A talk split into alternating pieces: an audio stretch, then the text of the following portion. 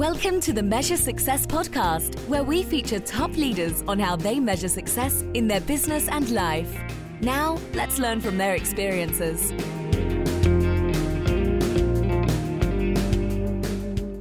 Carl J. Cox here. I'm the host of the Measure Success podcast, where I talk with top leaders about effective strategies that inspire success. This episode is brought to you by 40 Strategy.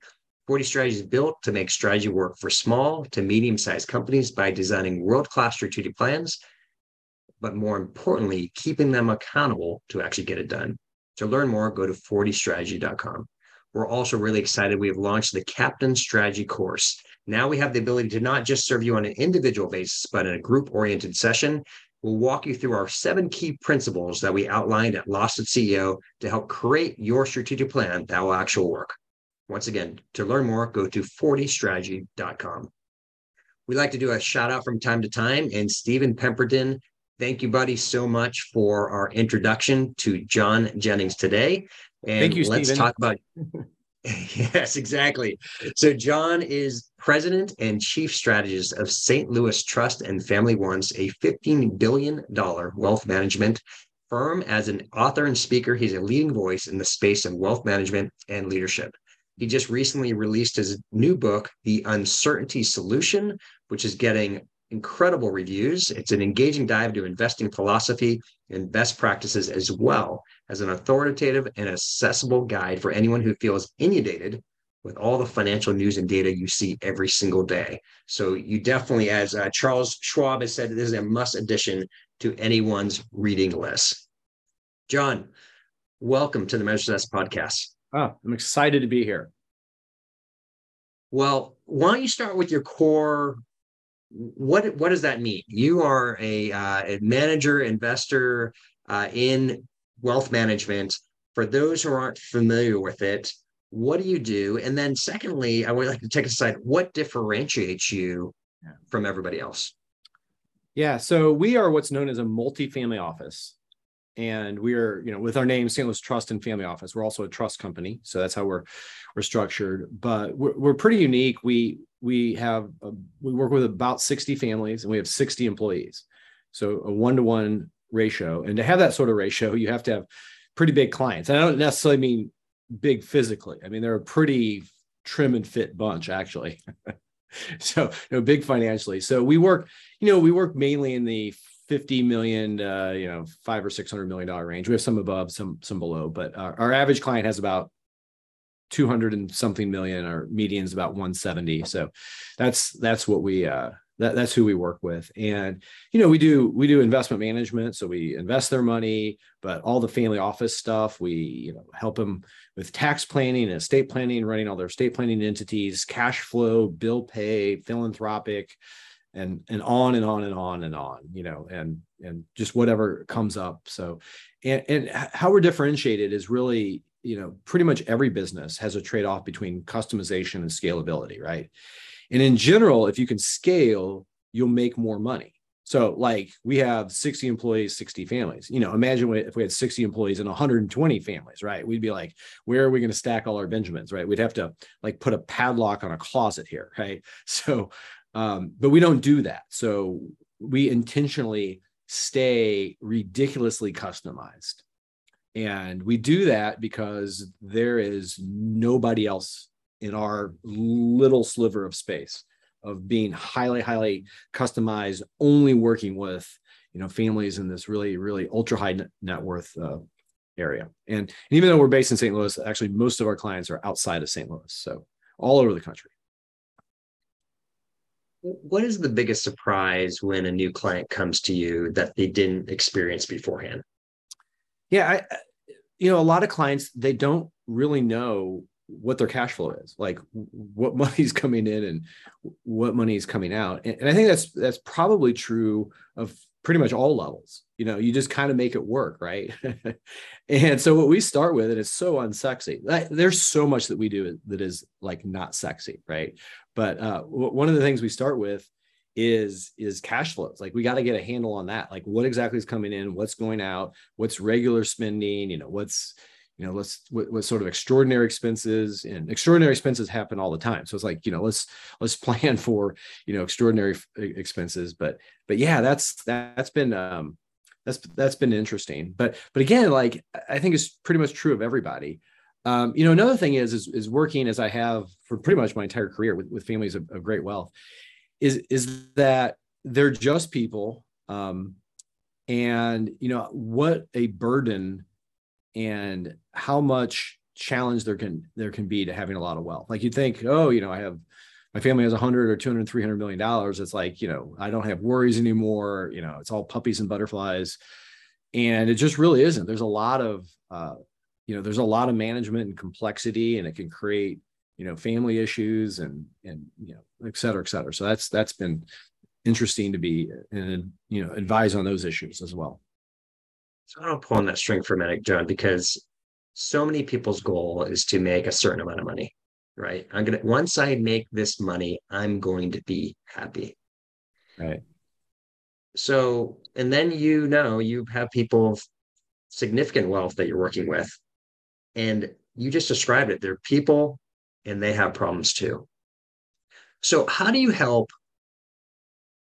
a people are heading towards there and then people who are in there to help gain, if you may, a bit more peace yeah. over all the challenges that they're having. Because once again, it seems like, oh, this is a rich person's problem. But the irony is, it seems like so many people are trying to get to there and they don't realize it's not all, as you said, it's not all unicorns, right? You know, that, that we're going right. to have when we get to that space. Yeah. So it's interesting. I'm um, working on my next book and it's for now titled How to Be Wealthy. And it's not how to get wealthy, but once you're wealthy how to do it well you know with with purpose and happiness and not ruin your kids and not have you know all the worries um, you know and how, how to use there's great opportunity advantages of having wealth obviously and but how to use those in a productive way how to make your dent you know in in the universe in a pr- productive uh, productive way. So yeah i'm, I'm writing a, a book just my second book on on that that topic uh, uh, exactly. And you know it's a, it's a challenge because the wealth can take on a life of its own. And for a, for a family with great wealth it's it's like having a, a small business or sometimes a medium sized business. And as, as we all know it's it's difficult to be family members. I mean it's great to be family members but you know you think about your, your relationship with siblings and cousins and parents and everything. I mean then then throw on a few hundred million dollars. It, it, you know sometimes going to make it worse or if you own a family business together or you have trusts that you're you know co-beneficiaries of or you know goodness like can you imagine like your brother's your trustee or your uncle's your trustee and um, you know you have a family partnership and you have a family foundation and you all have to work together and your family members? I mean it's uh, it, it really can create um, a lot of challenges to work through. I, will tell you, net net, I think having wealth is better than not having wealth, but not always. And I think there's this concept of that we all know of having enough, and it's it's tough to say, okay, now I have enough. Like we all live in abundance. Um, well, almost everybody lives in abundance these days in the United States. Like we live in abundance, but we often, it's partly how we evolved to have this scarcity mindset, right? And to just set it aside and go, I have enough. Like, you know, if if my wealth or my income doubled tomorrow, like if if nothing much would change other than your feeling of financial security, like you're there. yeah. Yeah. No. So, that, so like I like I have a lot less wealth than you know our clients do. And I consider myself wealthy be, because I absolutely have enough. But I might not have thought that had I not worked with all these families that have multiples and multiples of, of you know what what I have. And you know they're not any happier. And if anything sometimes have you know challenges that I don't have to deal with. Yeah it's I appreciate you sharing that and going through of once again this challenge of I have it but I don't right? And and also recognizing of that that being wealthy is more of a sense of being right than yeah. than yeah. how many dollars that are in your bank account um, right. and so right. I, I, appreciate you sharing you know through that process um, I, I, I know I, will you had a, when we did our prep interview under this you had a great comment into what how you measure success um, but we're going to get there not yet not yet um, so mm. other pieces, people come in, they change. What is some of their after effects? So, what are some of the results that people experience of pre and post, right? So, pre mm-hmm. was they come in, they don't know how much, they don't know really where the cash is coming from, they don't have clarity of their goals and mission for the future. What is some of their experience they say is, wow, John, you know a year ago we didn't we didn't know what we're going to get into but now two three four years later what what is that kind of if you may how they measure success now your clients when they get to that next spot well i, I think it's largely you know we go around we ask our clients and, and what they say is peace of mind. And it's that you know th- they know that they have enough liquidity. They know that they're invested appropriately. They they know that all the you know all the, the tax things are being taken care of that they have the right estate planning. Um, we get hired quite a bit by people that are about to die. Um, and they say i want someone that will take care of my you know my spouse and my, my kids you know uh, you have these people that handled you know everything that was going on them, themselves, you know, for better or for worse. Or, or and, and, they say, you know, I know that when I'm gone, I can't imagine, you know, my wife or my husband or, or my kids being able to, you know, grasp this, you know, complex reality of my, you know, this great wealth that I've created. So that that happens quite a bit. Like, you know, over the last 10 years, you know, three or four times. I was like, wow. And we only take on about you know five clients a year. So th- three or four times over the last decade it's quite a bit. One last year so yeah so it's yeah yeah it's pretty interesting. And i really do think financial success is you know investment returns are important. Um, but i'll tell you for families as wealthy as as ours are you know getting getting the taxes right the income taxes especially the the wealth transfer taxes the estate gift gst taxes like you can that's really where so-called alpha can be be added there because it's it's really hard to you know outperform the market or you'd be picking investments that are just you know crushing things. But you know if you're with talented advisors you can hugely reduce the amount you're going to pay in taxes which can have a much bigger effect than you know whether you earn seven or eight percent over the next you know 20 years. Which not not saying that that's not big. Earning a, a percent more over 20 years is huge but you know the tax effect is even bigger. And we we have client families that come to us all the time and you know they haven't much planning or they've done planning and it's been small. They've been you know with an advisor that thinks you know doing a five or ten million dollar estate planning transaction is a big deal. And it's like no you know this family has 300 million dollars. They should be like doing a hundred million dollar transaction you know? And they they just the needle hasn't been been moved. But you know if you if you plan early and often um, you can and you live a normal life expectancy the way things are structured now even if you have hundreds of millions of dollars you don't need to have an estate tax. It's optional wow. It's brilliant. And i think it's interesting so you make that comment about the importance of estate taxation and setting up things the right way. When what level if you may of wealth does it make sense for people to make sure they're doing the basics or perhaps even going to the next level where they like they should really get some serious uh, guidance on how to do the right thing yeah i'll answer that in two ways and, and the first is it, it depends on what trajectory you're going to be on. So e- even if you're worth you know just you know single digit millions but you have a business um, it may make sense to have at least part of that business owned outside of your estate. And i'll tell you it's happened like in, in the last two years two different of our client families sold their business and their business was owned 100% in a you know a generation skipping transfer tax exempt dynasty trust or whatever you want to call it outside of their estates. And you know the amount that were, was put in over time was you know single digit millions into these these trusts. And and each of these businesses sold in excess of 100 million dollars. And there will never be any estate tax on it. So you know even it's, it's not even about that much about the, your level of wealth now. It's about what do you think your company is going to do. So and and you can make the planning um, flexible enough that and, I won't get into like all the strategies. Oh, and by the way, I started my career as an estate planning attorney, so I get a little wonky here. But you you can set things up where you or your spouse are trustees and or beneficiaries of of of trust and they're still outside of your your estate. And there's different complexities to doing these different things. It's not like plain vanilla. But if you go to a, a top estate planning attorney, they're going to be able to say, oh yeah, we're going to allow you to have your cake and eat it too. And so the company takes off. It's great estate planning. If it just is like, you know, just moderately successful, it's not really going to harm your situation. You can still get cash flow and and, and do things. Um, but I'd say anybody, I mean, currently the the estate tax exemptions are just right under $13 million a piece. So that's $26 million. But they're set that's set to sunset and probably go back to the, you know, below 10 million, maybe, you know, the $5 million range in 2026. I mean, we can't predict anything that's going to happen politically, but you know, I'd say when people start getting to that double digit millions, it, it starts getting to yes, you should absolutely be doing the next level of estate planning. Love it.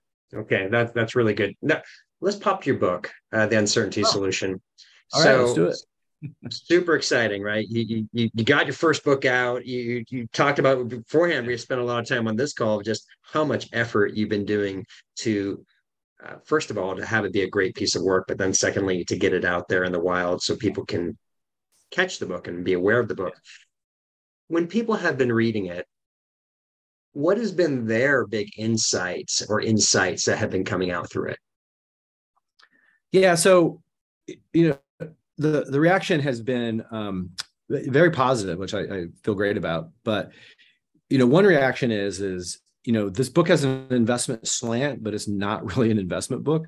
So you know, it's called the uncertainty solution: how to invest with confidence in the face of the unknown. But it it really has a big component on why we've evolved to dislike uncertainty, what we usually do, what we should do instead, and really, what we should do instead, as I talk about my book, is uh, mental models. So, mental models are are things that are true about the world that you study and you put like in a lattice work, or I think about like like arrows in a quiver, and you know which ones to pull out when.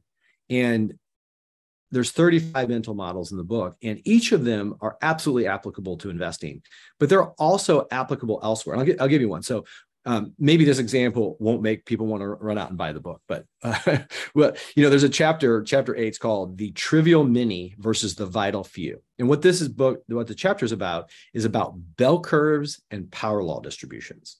And so many things in the world follow, you know, bell curve distributions. You know, height and weight, and um, you know, uh, uh, you know, size of trees, and you know, there's there's all there's all these things that that, that follow bell curve distribution. But there's a lot of things that, that don't. So for instance, Carl, you and I were talking about book sales. So like the median book in the US sells 300 copies.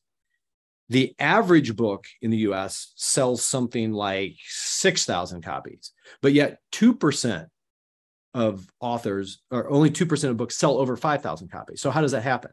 You know, 4% of authors generate 60% of the revenues. So this is a power law distribution where you can't really look at averages because you have the Stephen Kings and the J.K. Rowlings and the James Pattersons and the Malcolm Gladwells. And, you know, you can see that the, your bookshelf back there, like Extreme Ownership, Good to Great, you know, Grit, all those books behind you, uh, all of which I've read and they're fantastic books, are these huge sellers that sell tens and millions of books which pulls the average up, but the median is very, very, very low. So that's a power law distribution. And it's human nature for us to think in terms of bell curves. But many important things in life follow power law distributions, including the stock market and their, its returns. Yet mathematics around investing follow a bell curve. And everybody knows in investing that it doesn't follow a bell curve, but they but they use it anyway.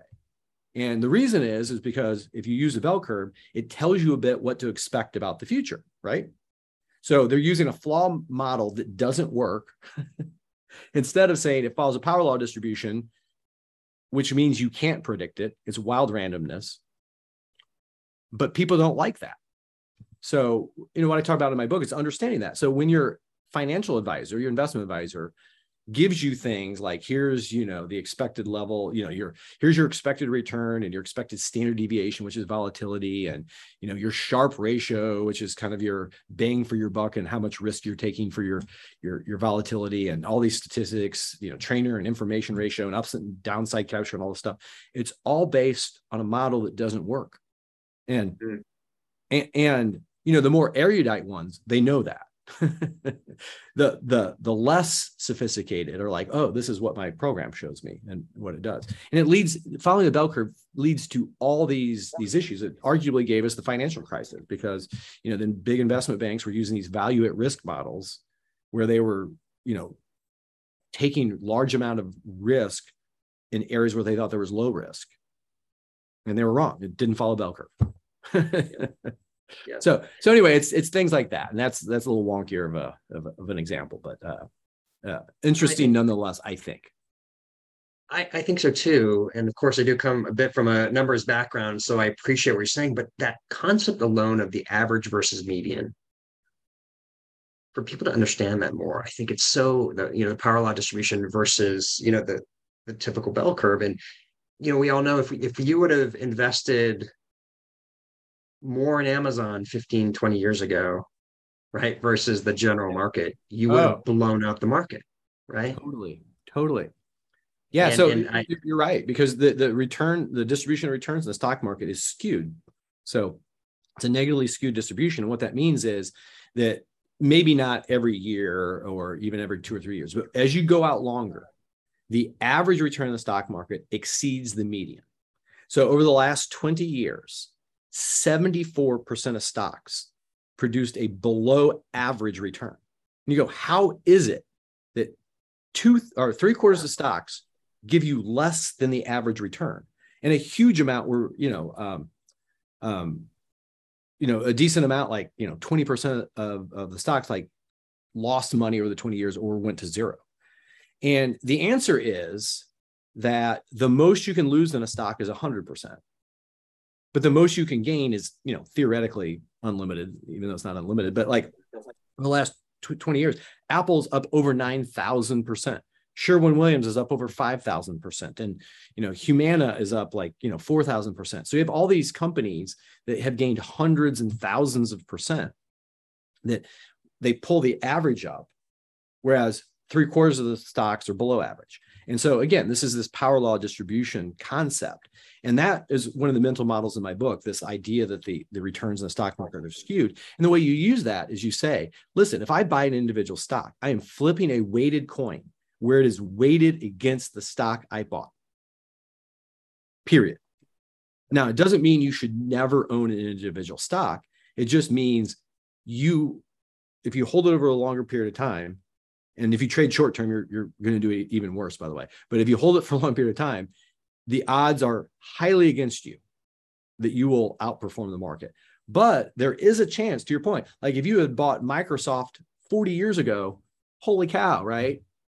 so, so you know, there's this this temptation to find these high flyers, but it's not just like Microsoft and Amazon. It's things like over the last 20 years, TJ Maxx is in the top 100 and you know the united healthcare you know group sherwin williams you know so it's it's not just obvious even in retrospect what you you should pick yeah no i perfect discussion of that and i appreciate you providing more depth right of because some people would lead to believe oh i need to find that one stock but once again the chances right of you being right and, and timing it properly oh. right to be able to hit to there is extraordinarily difficult, right? You know, that's why well, once again, you have to stick with most it. people to be in the market. Yeah. yeah, like over the last 20 years. I mean, Amazon and Apple, um, you know, Apple, you know, it's easy to say, oh, I would have bought Apple, but like, you, you know, Apple was basically on the verge of bankruptcy and they bring in, you know, Steve Jobs. And, you know, it it wasn't really until the iPod that they started to take off.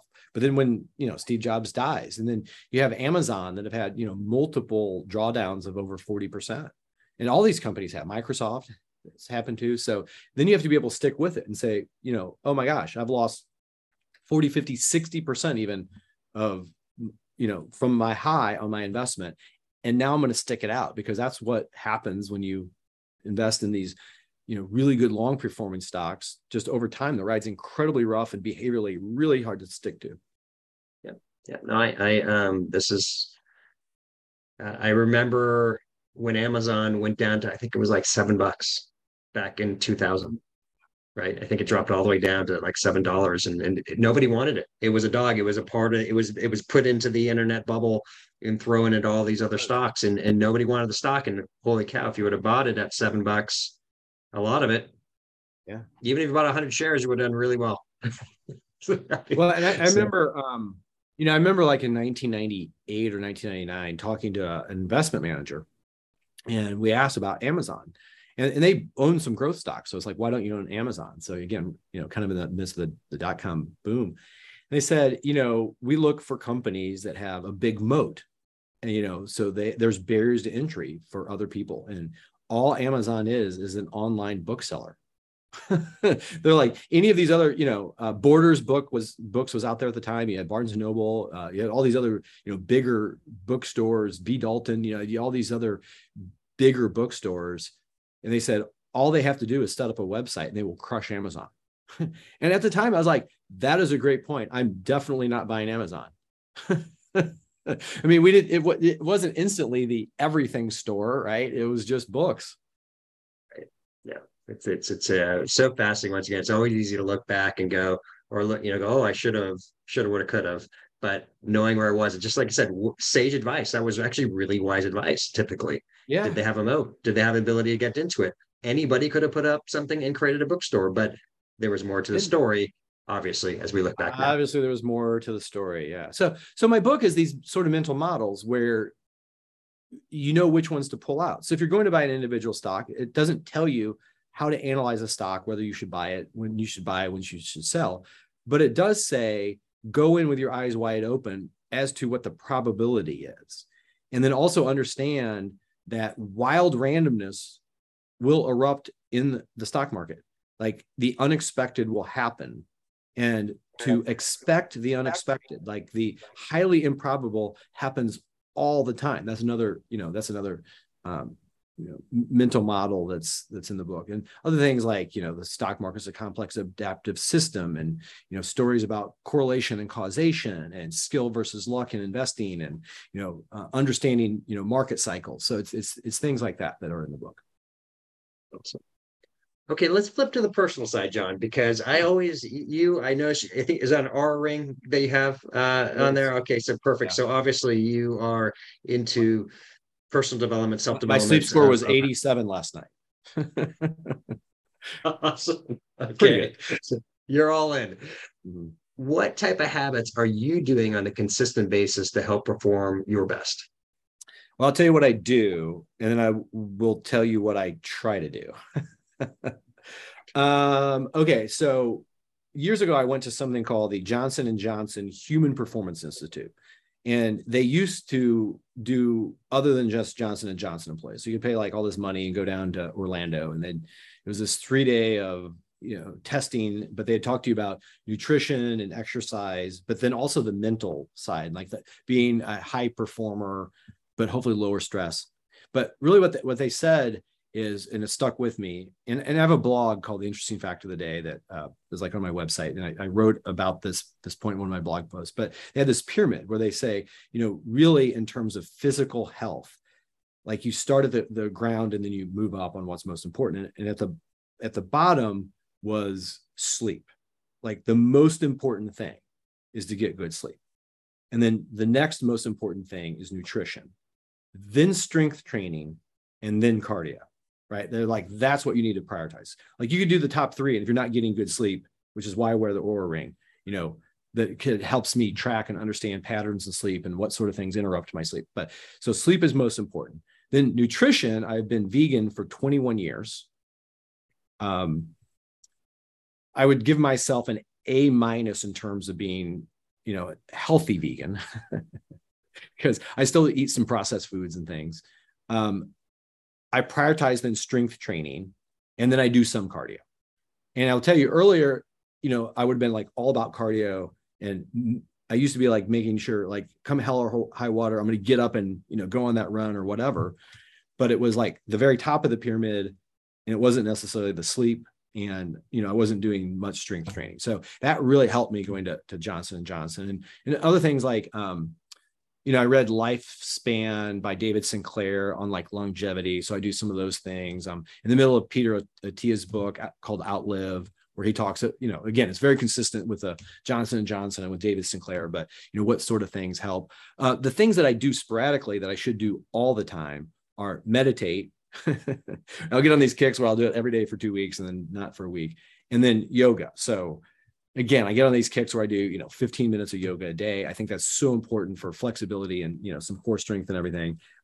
But I beat myself up all the time that I'm not more consistent um, in, in doing that. So that's, that's on like the personal health sort of thing. Um, you know, I think the, the vegan thing's made a, a big impact in my life and it's, it's not, it's not willpower at all. Like I have no desire to eat animal products. In fact, I used to, um, really like have this sort of panic sometimes, like like kind of bad dreams or, you know, um, like even during the day, a little panic that somehow I'd be, you know, convicted of a crime, whether I committed it or not, and I'd be sent to prison and I couldn't eat vegan in prison. Like I'd have to eat meat because they wouldn't, they'd be like, too bad, you're a prisoner. And, you know, it's kind of an irrational uh, you know, fear, but I I just I just mentioned that to, you know, talk how like committed I am to the vegan thing. And it's not willpower wow. Wow. Well, I think that's important of not necessarily being vegan or not, but the importance of having a conviction behind what you're doing. You know, often we'll try to do certain behaviors and habits, but if we are not bought into the long-term vision or the the conviction of why it's important to us, it's hard to stick to it, right? Because there's always going to be temptations to break our habits. Like, you know, for some reason, and I, you and I are the same. I, I've just started yoga a little bit, a little bit, and and I it's working right when I do it. Um, how do we create that ha- that the habit? Yeah, habit, and but more importantly, the long term why I have to, right? Where it becomes a no. It it is not a choice. Just like you've chosen to learn the importance of sleep, that's now the the most important part of your foundation. How do you take that for those other things? And I think that's a challenge anytime when you when you tackle these habits. How do you make multiple things to be a consistent conviction, right? So we're going to actually get it done. So, how do you now measure success in your personal life? Yeah. Yeah, I think when you and I talked, I, I said one of I uh, again I wrote a blog po- post on like how do you measure success, and I listed out a few, and probably my favorite is, you know, you're successful if you have enough control of your life that you can schedule your day around a nap. Love that. And you know that's not you know that's not a universal thing. You know, like I like I have a friend who's a doctor. Like he loves what he does. He's top of his, you know, craft. He's he can't schedule his day around a nap. I mean, he's a doctor. So I'm not, it's, it's not, it's not a universal uh, thing. So if there's anybody listening going, oh, well, I don't have that ability, it doesn't mean you're not successful. It's just, it's a, it's a, it's a fun, uh, you know, it's a, it's a fun, it's a fun definition, I think. Um, you know, I think there's this tension between, especially if you're like a high performer between frustration and growth, right? So you you have to have a sense of frustration wanting to change yourself or change your company or something around you to have growth. But that same sense of frustration i think can take away your your feeling of you know pleasure or or, achievement. Um, and i'll tell you when it comes to like books like like i wrote this book i'm really proud of it. It took a lot of therapy by the way. I, I it took over a year of therapy to actually write it because i i was like afraid. There's vulnerability and you know would it detract from my personal brand? Would it not be very good?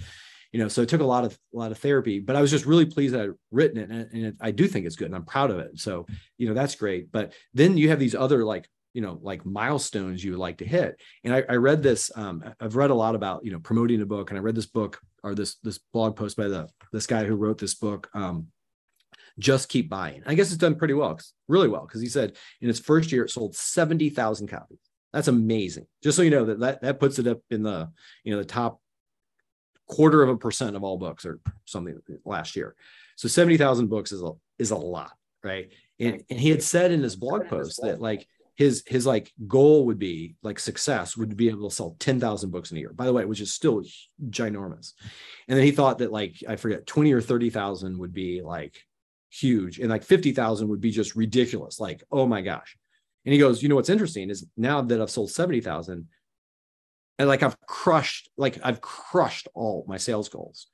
He's like, I still look and go, oh, yeah, but I know somebody that sold, you know, a million, you know, and why isn't my book selling a million, you know? And it's like, he's like, I, I feel like I've just gotten enough taste of success that I want more. Right and i think that's really the challenge especially for high achievers is you always tend to have the sense of frustration and it's so hard to s- step back and you know appreciate what you've done at every level.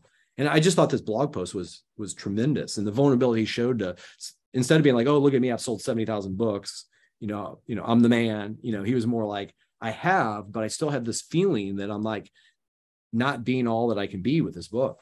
Just crazy. So yeah, so my book sold seventy thousand copies. I would like to think like, oh my gosh, like, and I would be, but I probably be like, oh well, how do I get to two hundred fifty thousand? You know, right?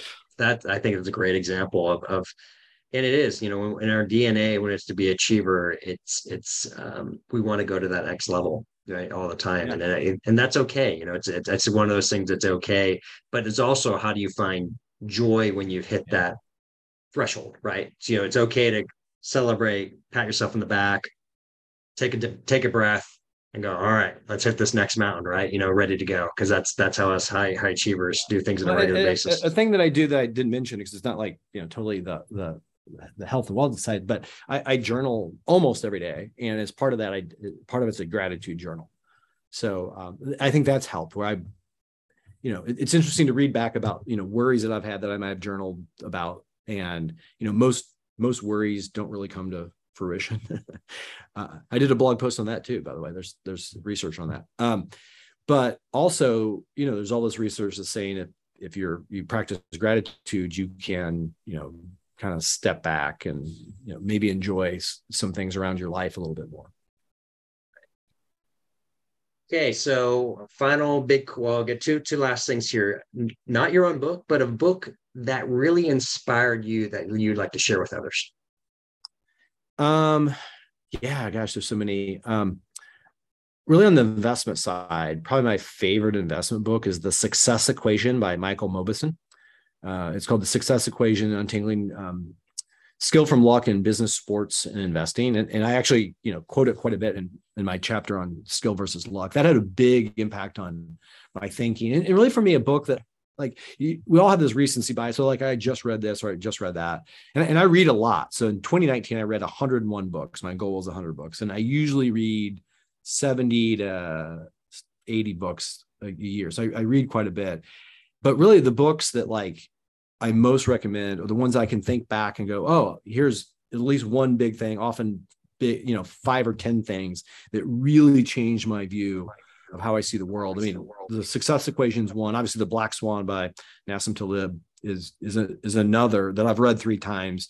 Thinking Fast and Slow, just like wow, winning the losers game by Charles D. Ellis, just wow. So these are all you know investment related ones. Um, a non investment related one again that just like knocked my socks off. I mean, it's pretty long and technical, but it's called Scale.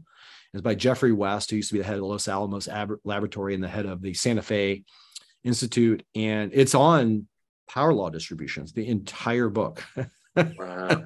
Wow. And but it's a lot of stories and examples. But like I was just like head, I was just like, holy cow, like completely changed like how I like view the view the world. So yeah, all, all these are, I think, books that come to mind that really affected my thinking. John, how can people learn, connect, find more about you, buy your book? Yeah. Yeah. So um, the book, Uncertainty Solution, Amazon, Barnes and Noble, you know, it's all, it should be all over the place. Uh, it's definitely on Amazon and Barnes and Noble. Um, but my website is John M. Jennings. So John, uh, J O H N M is in Michael Jennings, no, no dots or periods or anything. Um, uh, dot com. And importantly, you know, you can find out more about the book, but that's where you find my blog. Um, it's up in the in the menu. It's called the IFOD IFOD Interesting Fact of the Day, and I'd love to have um, you know people as subscribers. So uh, it's just on non financial stuff, usually just random sort of things this week it was on you know should fire trucks be lime green instead of red why are they red when you can it's not that great of a visible color especially in dusk at, at night and the one that's about to go out uh, today um, is on this idea from peter attia that i got from his book of a you know uh, uh, you know a decathlon for you know 100 year old people. Like what would you do? Like you know he gives his patients a list of 50 things and then says what 10 things do you want to still be able to do if you live to 100 and you know we we don't want to you know a lot of people say i don't want to live to be 100 because they see how most 100 year olds are right? Or 90 year olds or even 80 year olds but it's like it's things like um, you know to be able to walk up three flights of steps without stopping and to take a 20 pound carry-on and put it overhead to to pick up your grandchild or great grandchild at that point probably. But but yeah it's, it's things like that. And then it's like how do you how do you train to get to that point? So that's my blog. It's just on you know random things that are sort of interesting to some people.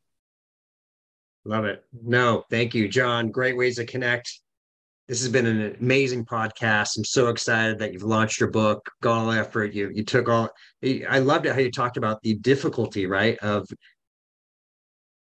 getting over ourselves, if you may, and having the confidence, right, to be able to share. It's hard. It's really hard. I can um, sympathize for sure. You know, well, as really you know, with, with, with, the yes. book as well, like you you create something and then you put it out in the world, and you know it, it's tough. It's it's a lot of vulnerability and um, yeah it's it's it's it's not easy. Yeah. So once again thank you so much john for being on the measure success podcast. Great. Thanks for having me. I enjoyed it. You bet. And to everyone else who's listening i hope you've enjoyed this. Once again how we continue to get great ratings and reviews is by you. Uh, if you love this episode go out and rate us please on your favorite uh, podcast distribution and as we always like to say, wishing you the very best at measuring your success. Have a great day. Thanks for listening to the Measure Success podcast. We'll see you again next time to learn from the best. Remember to subscribe now to get future episodes.